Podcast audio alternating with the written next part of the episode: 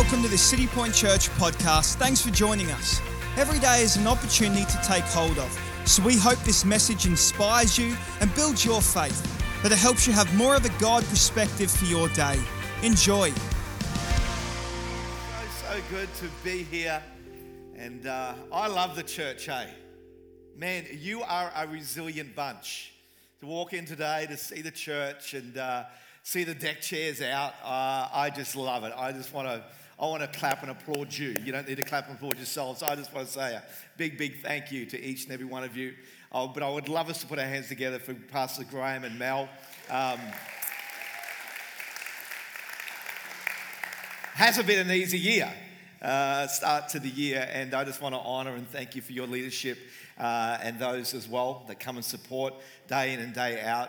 A big, big thank you for that as well. Uh, thank you, um, ladies, for coming to SWB. Thank you, ladies and men. I saw some men as well there serving the three nights, and so I just want to say thank you so much. I love our church, hey, and what gets accomplished and done, and we saw so many ladies surrender their lives to Jesus over the last three nights, and uh, I know there's going to be a change moving forward. And so, just want to thank you for being just the most incredible church. And uh, we're in a series of Elephant in the Room. Probably I've heard as I've gone across our locations, people just say this is my favorite theme of the year.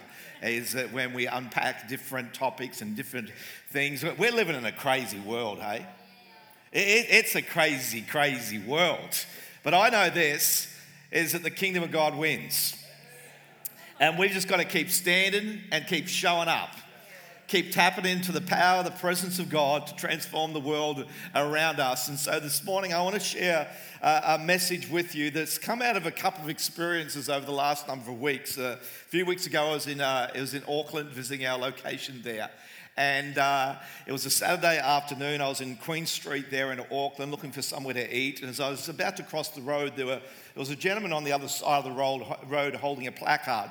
Uh, and as I read the words upon the placard, it like, oh, it just doesn't really sit right with me. And so as we were sort of crossing the road, I, I, got eye contact with him. You know how you just make eye contact with people from a distance? Like, you know, you know I'm, I'm coming to have a chat. And he was like, he was ready for me as well. We had the eye contact and gave him some smiles. And as I approached, he took out his earpod uh, or his AirPod uh, there. And um, I said three words to him.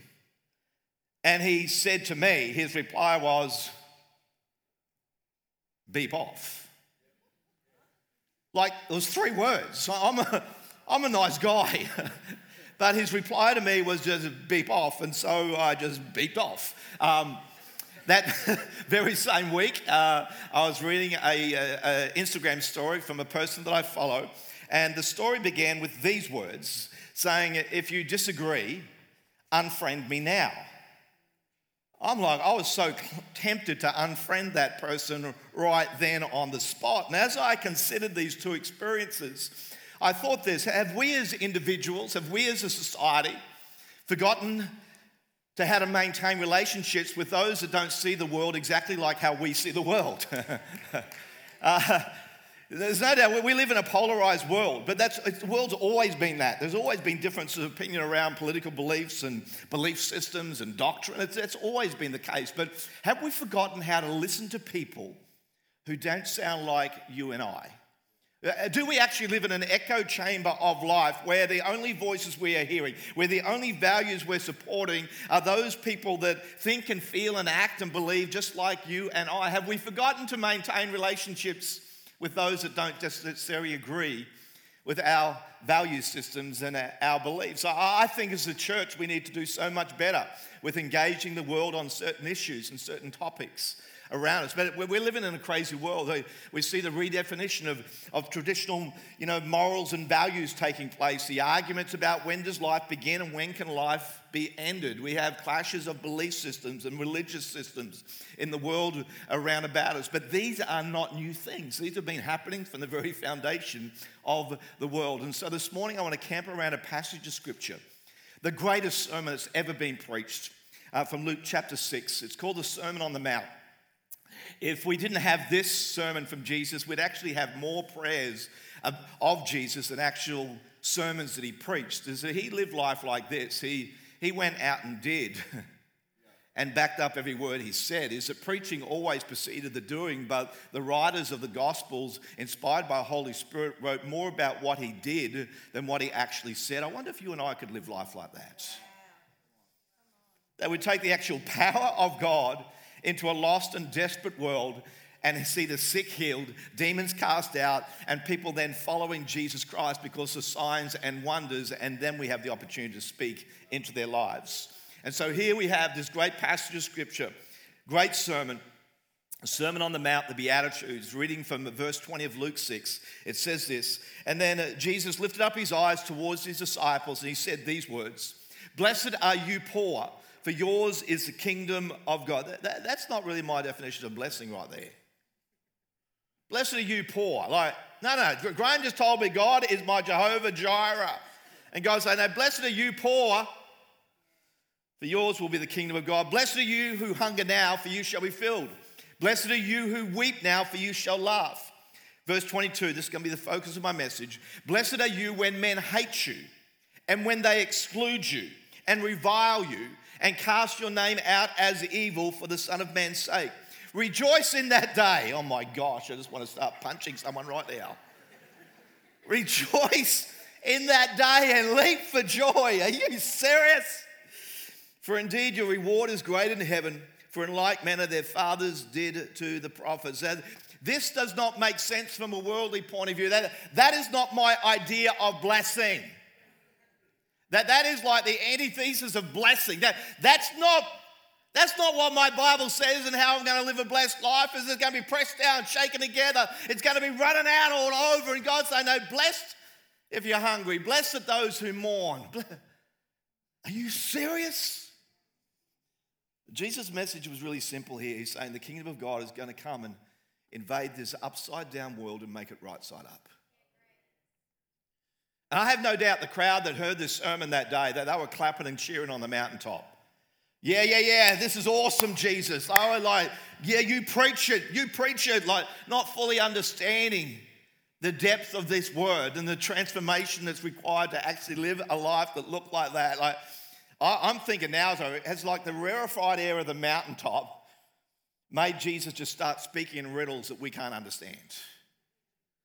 Has the mountaintop experience just done something to him? It's messed with his mind. He's speaking words like this. Is how are we actually to live like that? How will we live a life when God says that we're blessed when men hate us and when they exclude us and revile us and cast our name out as evil? How am I designed to live life like that? Because I've got to come off the mountaintop someday. I've got to come back to sea level.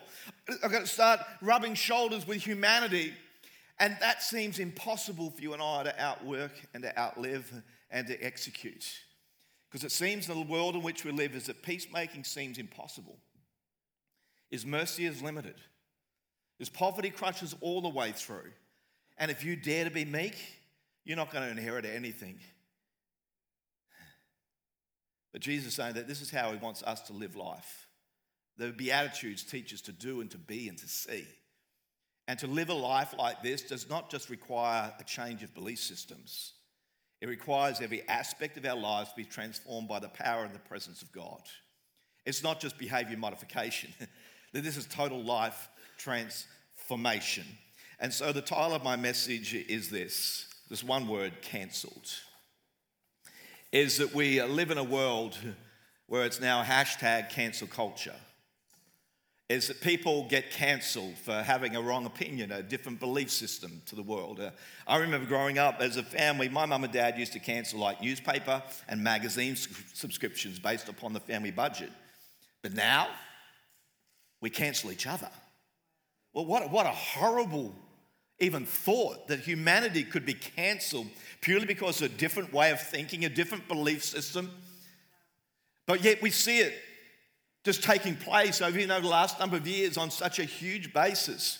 But here, thousands of years ago, Jesus said these words Blessed are you when men hate you and exclude you and revile you. Not, not that we are looking for people to exclude us and to revile us and to hate us. No, no, no, that's not the goal.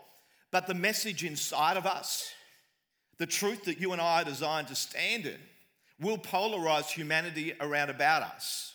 And so, if you are standing up for the godly truth, there is that God's actually saying, Blessed are you Blessed are you when men revile you and hate you and despise you. But blessed are you for hanging on to that truth where you could so easily fold and succumb to the worldly views and the worldly values of God. So, no, you're blessed if you hold up and defend the truth that is inside of you. And so we live in this world of cancel culture. I've got a definition of what cancel culture is it's this it's a way of behaving in a society or a group, especially on social media, in which it is common to completely reject and stop supporting someone because they have said or done something that offends you. Would you and I just toughen up?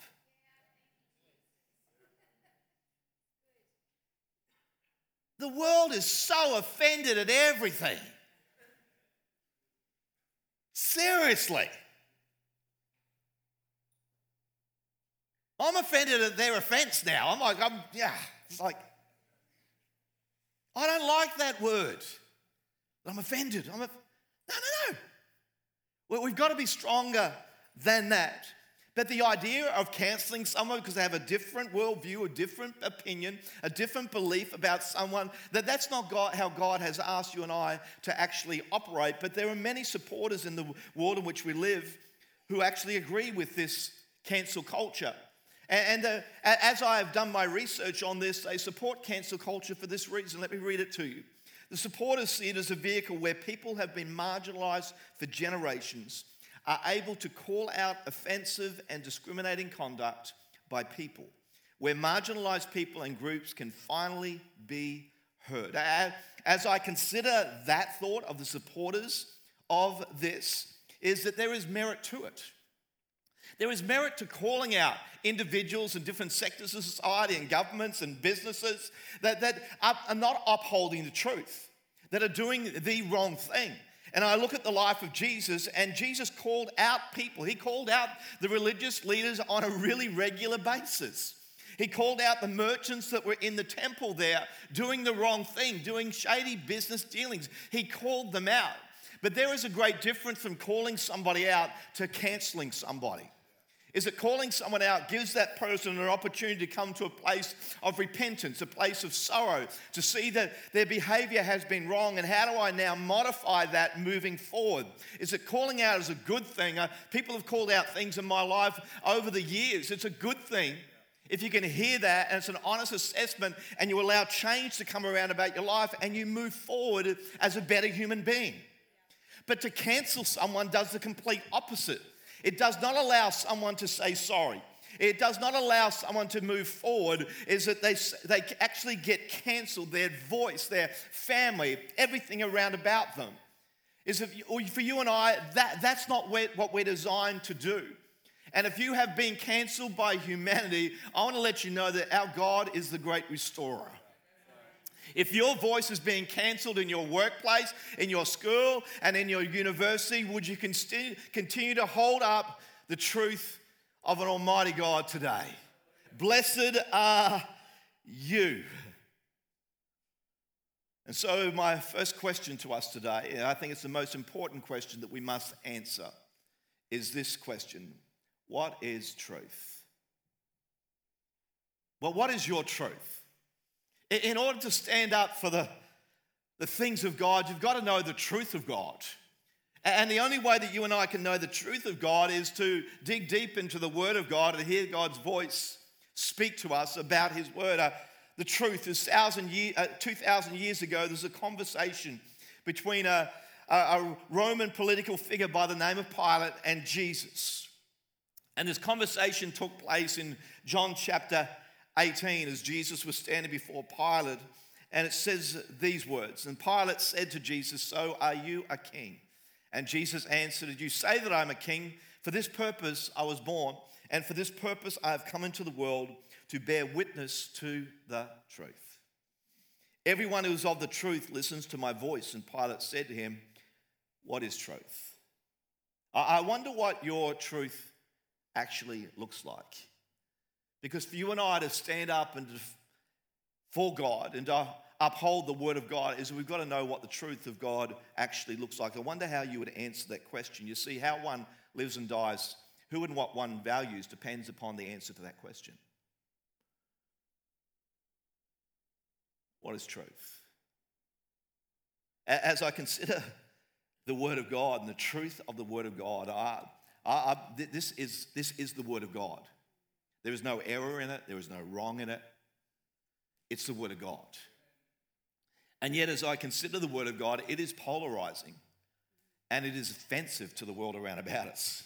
And I've thought deeply, why is the Word of God so polarizing? Well, why is this Word so offensive to the world that does not believe that Jesus Christ came and died and rose again and now see the right hand of the Father? Why? The first one is this, is that this, is that this Word identifies the human heart, the human condition. From the fall of mankind, it declares and says that you and I are sinners. You, go out to anyone today, you go to this local supermarket today and just walk up and say, I'll let you know you're a sinner. That's offensive. Now, none of us like to be defined by that, by that three letter word. We're, we're, sinners. Like, but yet, that's the state of the human heart. We're, we are all sin, but we're, we're sinners saved by grace. But, but, but we are sinners. That that's offensive to the world around us. The second reason why this book is so polarizing and so offensive is that it's so narrow in its path, it's narrow in its approach. It says this Jesus says these words there's no other way to the Father except by me. How do you think every other religion in the world feels about that line right there? That, that's offensive. That's polarizing in its approach. It's so narrow that there's only one way to relationship with our Heavenly Father, and that is via Jesus Christ, what He accomplished and did on the cross for you and I. That's polarizing. That's offensive. The third reason why it's polarizing and offensive, it says this is that when you breathe your last breath, and if you are not in relationship with Jesus Christ, if you're not born again, is that you're now going to spend eternity absent from the presence of God. That's polarizing. That, that's offensive. But you know what? I stand on that's my truth. Of 42 years of being a son of God, that, that's my truth. And, and I know it can polarize people, it can offend people. But you know what? When you and I believe the truth of the Word of God, it sets us free. That, that I, I, I'm no longer a sinner. No, I'm a sinner that's saved by the grace of God. That He now favors me is that I've determined I'm going to walk a narrow, uh, narrow path of life because that's going to give me life and life abundance there. Is that I'm going to follow this truth because I know my future is assured, not just in this earthly earth, but in, in, in eternity because I'm forever going to be in the presence of God. I, I wonder how you would answer that question of what is truth and what does it actually look like to you. I pray you dig deep into the Word of God and discover His truth for you around all of these different topics and not necessarily do you just jump on the internet and type in that. What is truth? It's not going to give you the true definition of truth. It's going to give you like the five tenets of postmodernism. It's going to give you a whole different thing. No, find the truth. Jesus said these were I am the way, the truth, and the life. If you want to find your way, if you want to find the truth, you want to find your life, find Jesus. And so why has there been this proliferation of cancel culture? Why do we see the hashtag everywhere? Well, why do we see seven Polynesian footballers on the front page of the newspaper all week? why do we see them not even able to turn up to a game because the police are saying your life may be in danger? Are you serious? That seven days before they're on the field playing with their mates, Seven days later, the authorities are saying you better not even go to that game because fear what's going to take place. What a crazy world we are living in right now. Well, what is truth? Why has there been this proliferation of cancel culture? The first thing of research is there's so much research being done on at the moment. But from the research I've gone through, there's three reasons why there's been this proliferation of cancel culture today. Is the first one is that we have a, an epidemic of mental health issues in our society not just in our nation, but across the nations of the world. And this I know about humanity is that hurt people hurt people. There was a young lady, I read a quote that she said about her current generation. She said this My whole generation is like a bunch of little volcanoes. Right below the surface, there is hurt, there is stress, there is anxiety, and they are about to explode is there is an epidemic of mental health. The Word of God says, as we wrestle not against principalities and powers, Well, we're not against flesh and blood, but against principalities and powers. Is there's something you and I need to wrestle against? It's not about those that want to cancel us. It's about what the attack of the enemy is right now doing to not just the young generation, but the whole generation. It is that we should be bombarding the kingdom of heaven, declaring the health, the mental health over our society right now. If there's something you want to fight for, fight for that. Don't fight against individuals and different belief systems and different doctrines. Uh, no, fight in the heavenlies that we're going to see freedom come over a generation. That there's not going to be this epidemic of mental health, is that suicide would stop. And we found, we found over COVID, even in our own nation here, is that rates of, of mental health increase, but, but suicide decrease. They're, they're wondering why, what, what's taken place in that area. Would you fight the right thing? Don't fight humanity. No, no, fight in the realm of the spirit. Is that we embrace humanity and we fight on their behalf, even if we don't agree. Fight for your street and fight for your suburbs. Fight for this community. I love that we're coming in to pray next week for the whole purpose of fighting for our community. That there is enough hate that goes out of our community, spoken over our community every day. But the church, the living God, to stand up and declare, declaring the blessing and the favor of God over young people, over single mums and single dads that are raising households by themselves. We've got so much to fight for, not fight with. The second reason why there is this proliferation of cancel culture is that we're living in a world of deeply clashing worldviews. Political. Are you right or you left? Where are you?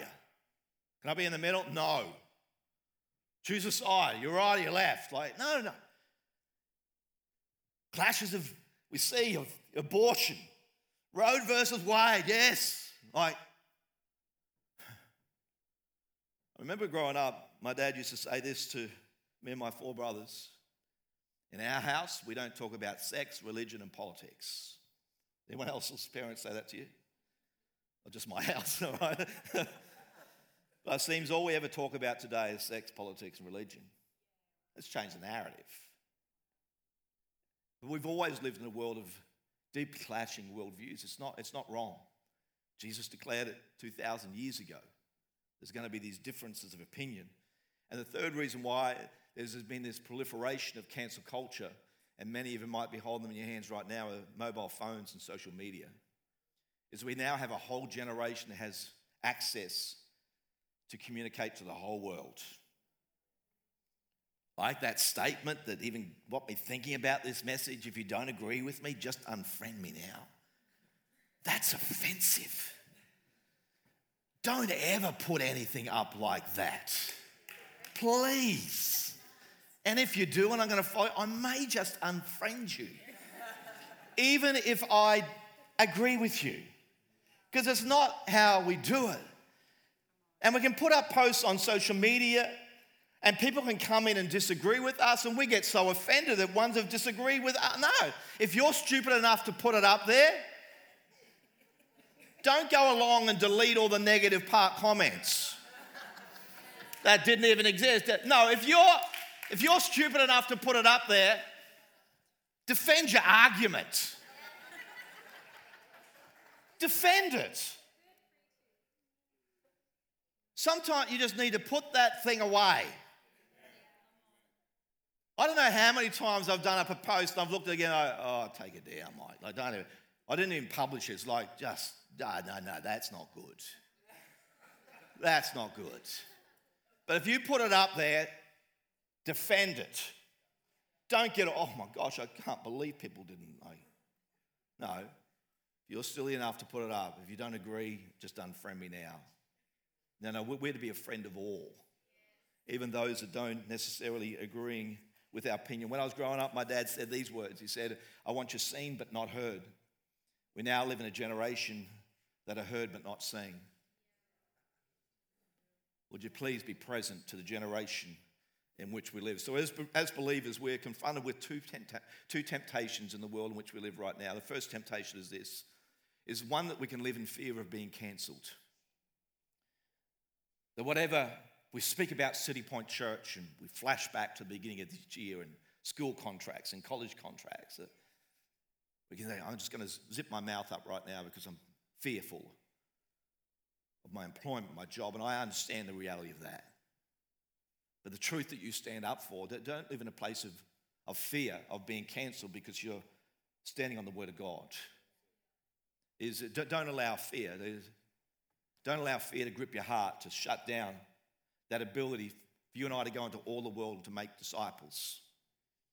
Because right now we live in an age of, you know, we're going to be, we like tread carefully of who, what are we going to say, where, where we're going to put things. No, no, Jesus, Jesus roamed the earth, he, his region. He just continued to preach and do good works. Don't allow the world and the voice of the world to shut you down from executing life how God's asked you to execute your life. And the second great temptation we can fall into today's world is that we can join the bandwagon of cancellers. we can't beat them, let's join them. No, no, no, no, no. Don't start cancelling others that don't agree with your belief system when it comes to such sensitive issues right now. You know, don't join the mob of cancellers and saying, well, you know what, you're wrong because this is my truth. No, no, no. Have a dialogue there. Or if you don't have a dialogue, let's, let's just zip our mouths. Let's just zip our mouths. So I found that every decision I make, every decision I made yesterday, every decision I made today, whether to get that McMuffin meal on the way up or not, I did. And I got an extra hash brown that I really shouldn't have as well. And uh, I normally go with small, but I, small, but I went a medium. I was like, really bad choice today. I'm just being very vulnerable with you, all right? But every choice you and I make governed by one of two things inner principle or outer pressure.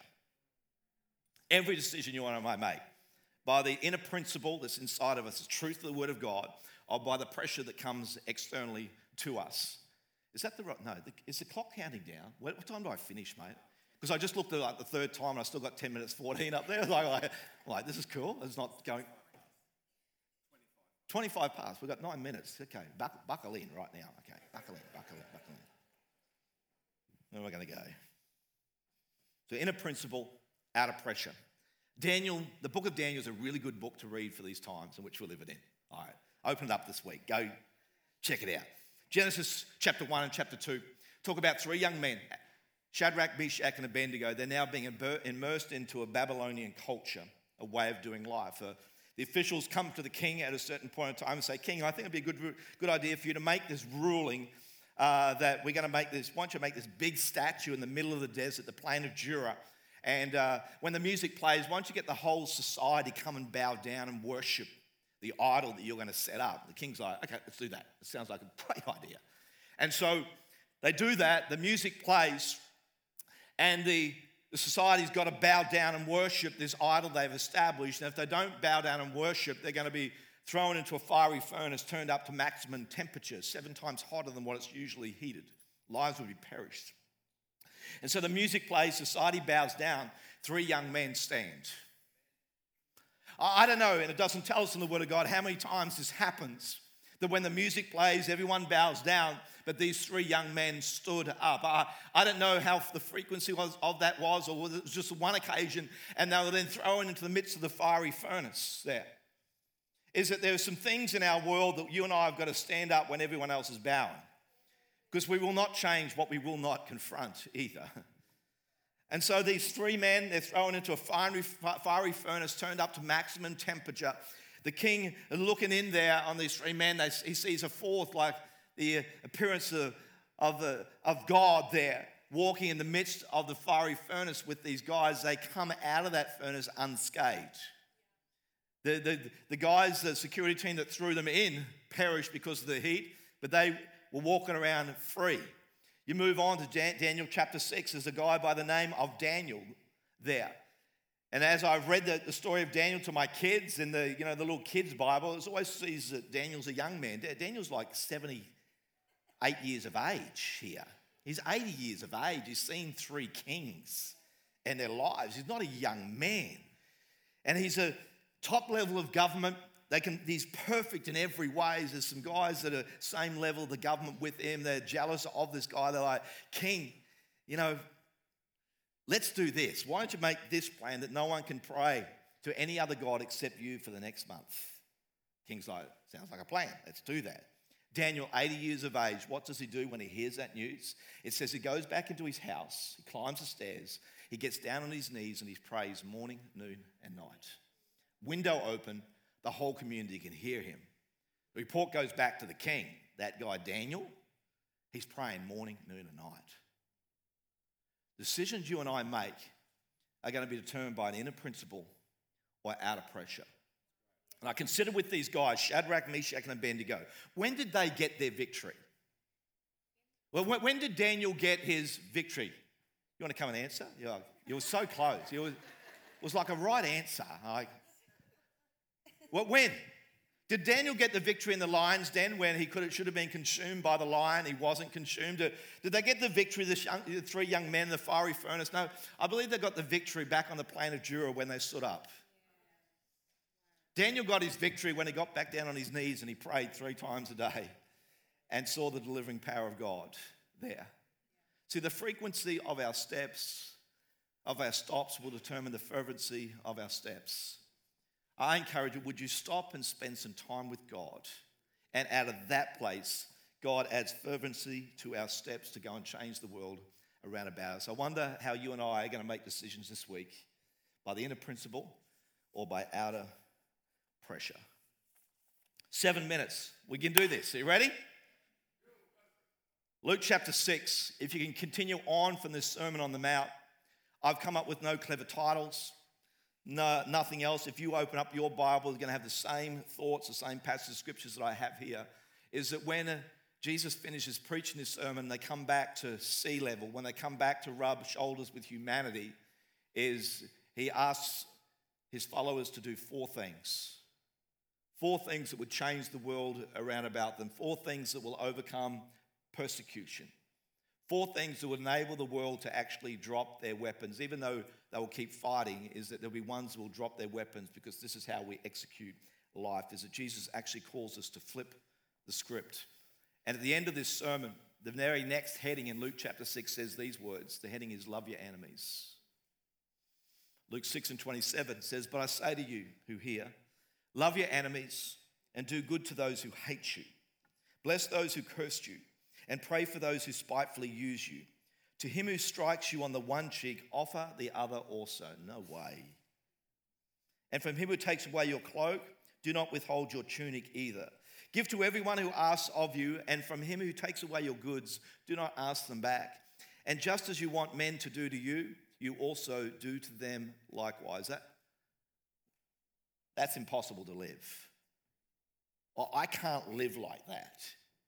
And I know a lot of you, and you can't live like that either. To love our enemies.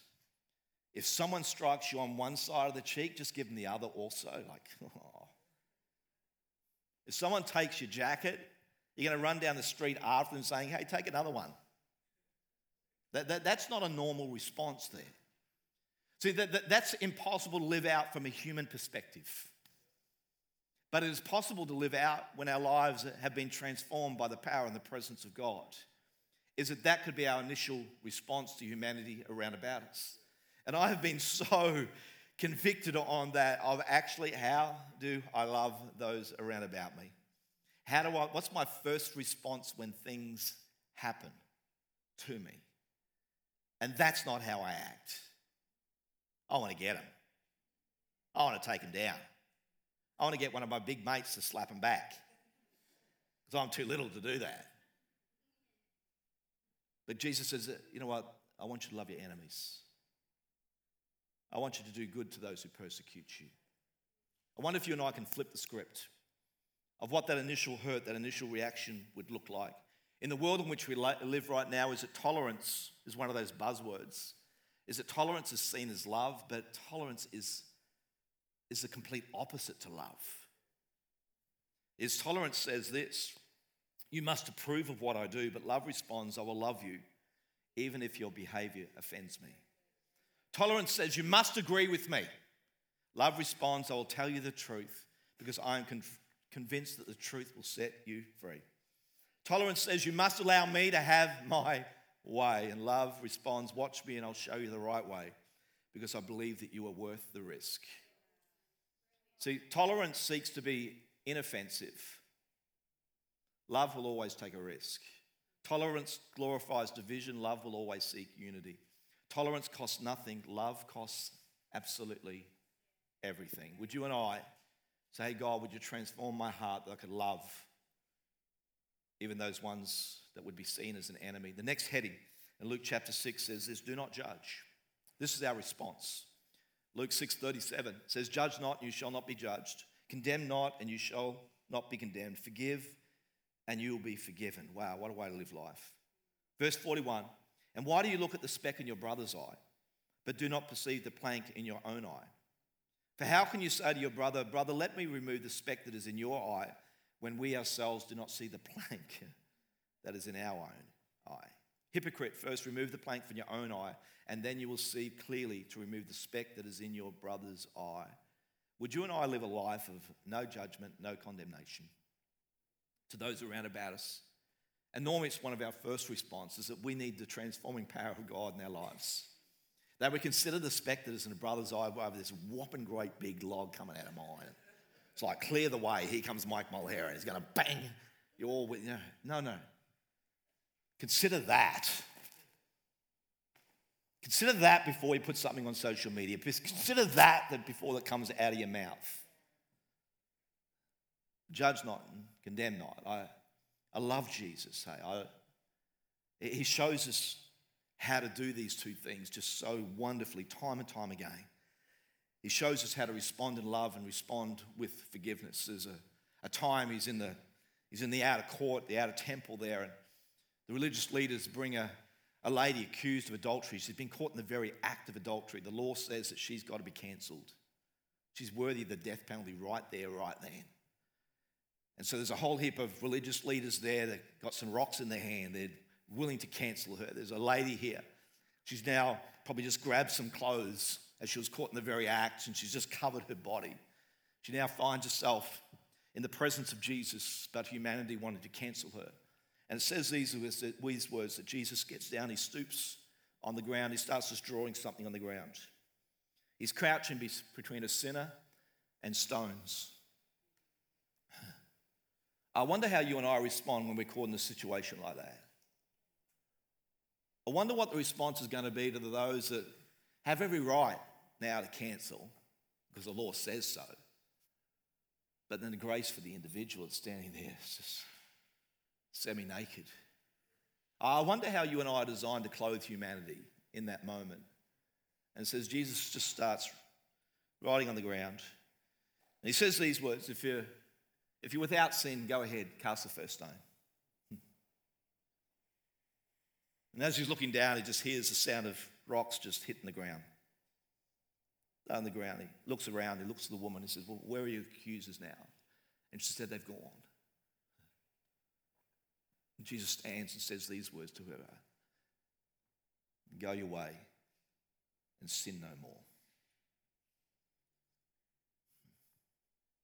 I wonder how you and I respond in that place. How do we actually cover humanity? And he covers her with incredible love and with great forgiveness and great grace. I think that's how we're designed to do life. And not all human beings are going to respond in the same way. Because most people would say, would say, well, that's not even sin. What is sin? But she knew what that was. And we don't know the end of her story, but I, I believe that covering she received that day covered her for the rest of her life. And I pray that you and I, what we would cover humanity with, would be with them all the days of their life. That they remembered that moment when that Christian, when that one, I don't even know what their belief system is or necessarily agree, but that time where they just offended me and loved me I think we can change the world around about us.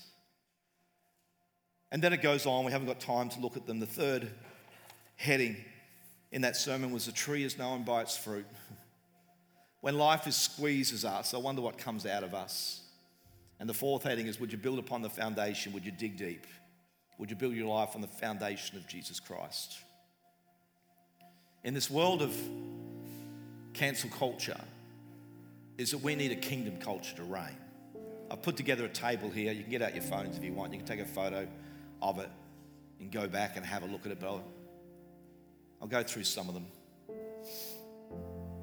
So, kingdom culture is a kingdom of redemption. And those who've experienced the great love of God, if we know it's a kingdom of redemption. Cancel culture is a kingdom of condemnation. Kingdom culture says with our sins and our wrongdoings that God chooses not to remember them. He's cast them as far as the east is from the west. It's cancel culture keeps account of all our wrongs and sins. Kingdom culture, a place of forgiveness. It's free from shame. It's the truth. It honors the past. It brings unity and agreement. It makes grace come alive. It's less of me and more of Him. It restores the fallen. Kingdom culture says, I don't have to agree with you to love you. And Jesus always lived like this. He called cancel people his friends. Who do you associate with? Every day. Ones that world would said, You're cancelled. You're an adulterer. You're a tax collector. Cancel culture is a place of unforgiveness. It brings shame. It searches for evidence to reinforce its perspective. It cancels the past. It masquerades as unity, as we the people. It, it's a place of judgment that kills. It says it's more of me and no more of him. It seeks vengeance on those who stumble. It says, I'll only love you if you agree with me. And it cancel people's enemies, no longer friends. I, I wonder, I wonder where I'm living right now. And God wants us to live on this side, this kingdom culture side. I think the book of Micah puts it so perfectly of how you and I to live life and to do life. It says this in Micah 6, verse 8. He has shown you, O man, what is good. And what does the Lord require of each and every one of us? But to do justly, to love mercy, and to walk humbly with our God. Why don't we all stand this morning? What does the Lord require of you?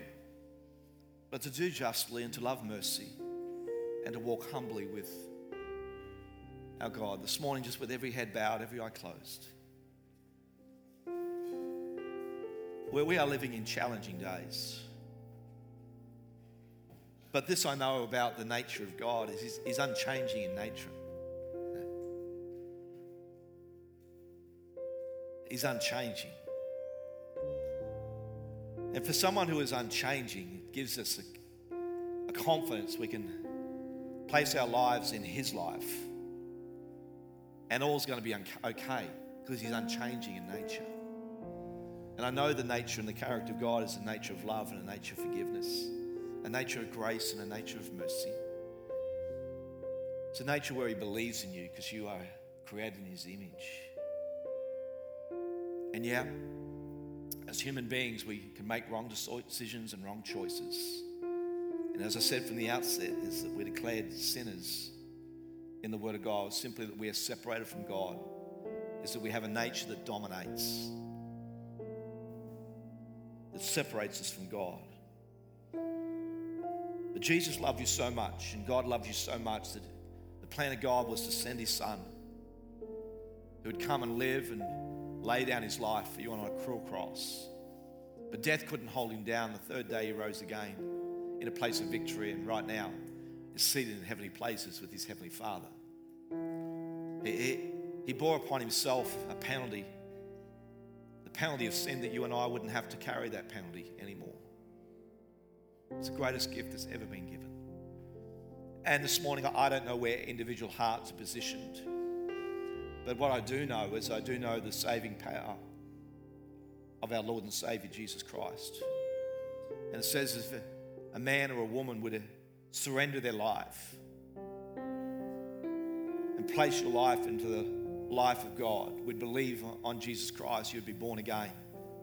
You'd be a place where the stain of sin, the condemnation, the shame of sin is no longer, as He erases it completely is you're now in a place of perfect unity and perfect harmony and perfect relationship with God. So this morning, this is the greatest miracle of all. I, I just want to ask you is, uh, I wonder how your life is with Jesus. Maybe, maybe you've never known Jesus. You've never surrendered your life. And today maybe that day. That would be a great thing.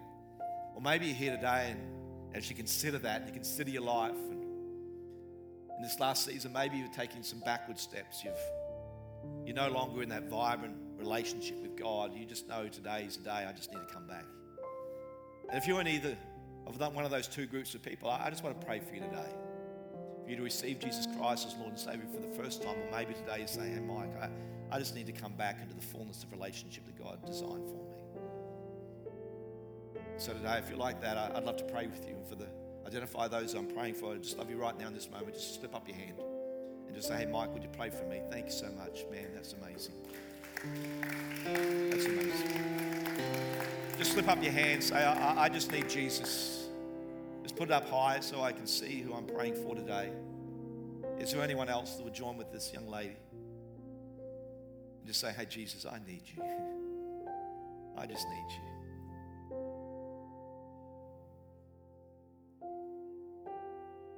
Heavenly Father, I thank you for your saving grace.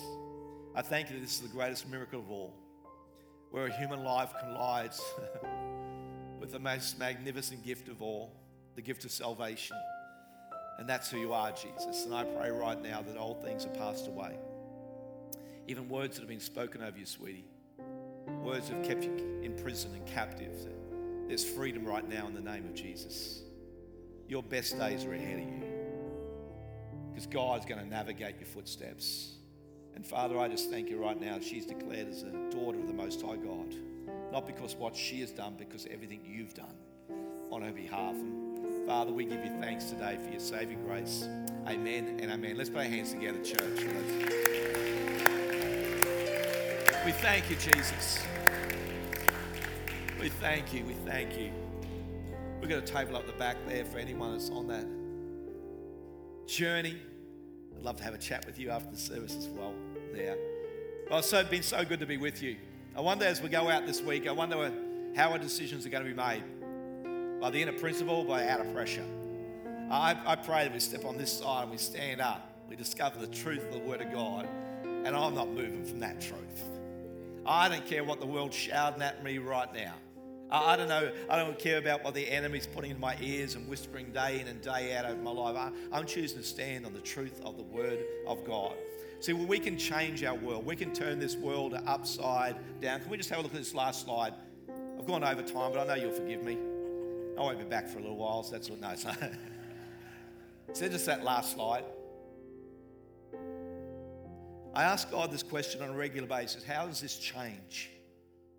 How do you actually win God?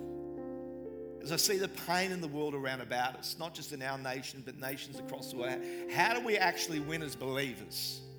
How do we see the book of Revelation, the last chapters of that, come to a place of reality for each and every one of us? And not that I'm a not that I agree with formulas in the Word of God, but I've written a bit of a formula here.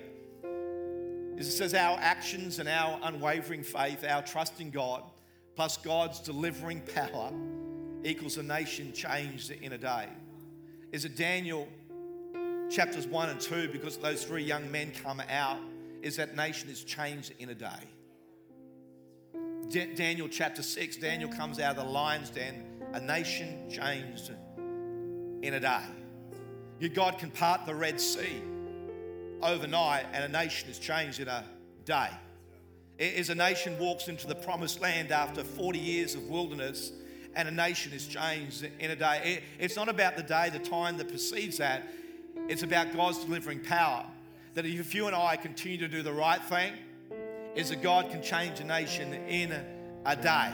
Is that God can change a life in a day. Would you and I uphold our actions and our truth and our unwavering faith in a living God and believe in His power and His authority and His dominion and our city our state and our nation can be changed. You and I have got the greatest thing inside of us the gift of the Holy Spirit.